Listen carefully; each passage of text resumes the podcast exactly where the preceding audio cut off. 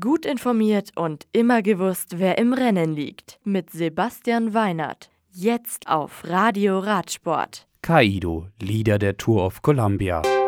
Nakane gewinnt in Langkawi. Seiwald führt in Griechenland. Duitama.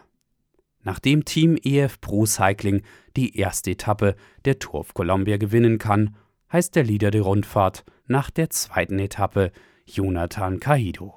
Etappensieger des 152,4 Kilometer langen flachen Abschnitts von Paida nach Duitama ist Juan Sebastian Molano von UAE Team Emirates. Die König Quickstep-Profi Alvaro Hodge wird Zweiter und Aitamar Einhorn von der Israel Startup Nation belegt Rang 3. Die dritte Etappe am Donnerstag mit Start in Paipa und Ziel in Sogamoso ist fast 180 Kilometer lang und das Profil hat es in sich. Drei Sprintwertungen und zwei Bergwertungen der vierten Kategorie stehen auf dem Programm, ehe das Ziel erreicht ist. Es ist die dritte Austragung der Tour of Columbia mit sechs Etappen über insgesamt fast 880 Kilometer. Es folgen durchweg wellige und bergige Etappen, ehe das Ziel am kommenden Sonntag auf dem Alto del Vijon erreicht sein wird. Das ist in der Nähe der Hauptstadt Bogota auf 3274 Metern. Penant Island. Nach knapp 151 Kilometern steht der Sieger der sechsten Etappe der Petronas Le Tour de Langkawi fest und er heißt Hideko Nakane.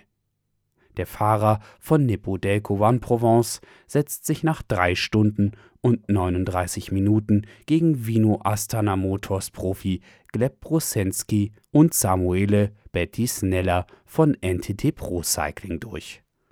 Die Gesamtwertung führt Danilo Celano mit 26 Sekunden Vorsprung an. Die Etappe am Donnerstag von Began nach Alor-Seta ist 130,4 Kilometer lang und relativ flach. Und es sind drei Sprintwertungen unterwegs auszufahren. Griechenland. Die erste Etappe des Salamina Stage Mountainbike Race gewinnt Greta Seiwald von Santa Cruz FSA. Timofei Ivanov ist bei den Herren erfolgreich. Und Etappe 2 am heutigen Mittwoch geht an Geoffrey Cuyel von Megamo Factory Racing vor Markus Heuer aus Dänemark. Jan Skarnitzel von Cyclostar Trek Mercedes-Benz belegt Rang 3. Bei den Damen gewinnt die Strübi Bix Bikerin Paula Goljka vor Claudia Galizia von Megamo Factory Racing. Greta Seiwald kann als Etappendritte die Gesamtführung verteidigen. Die nächsten Rennen.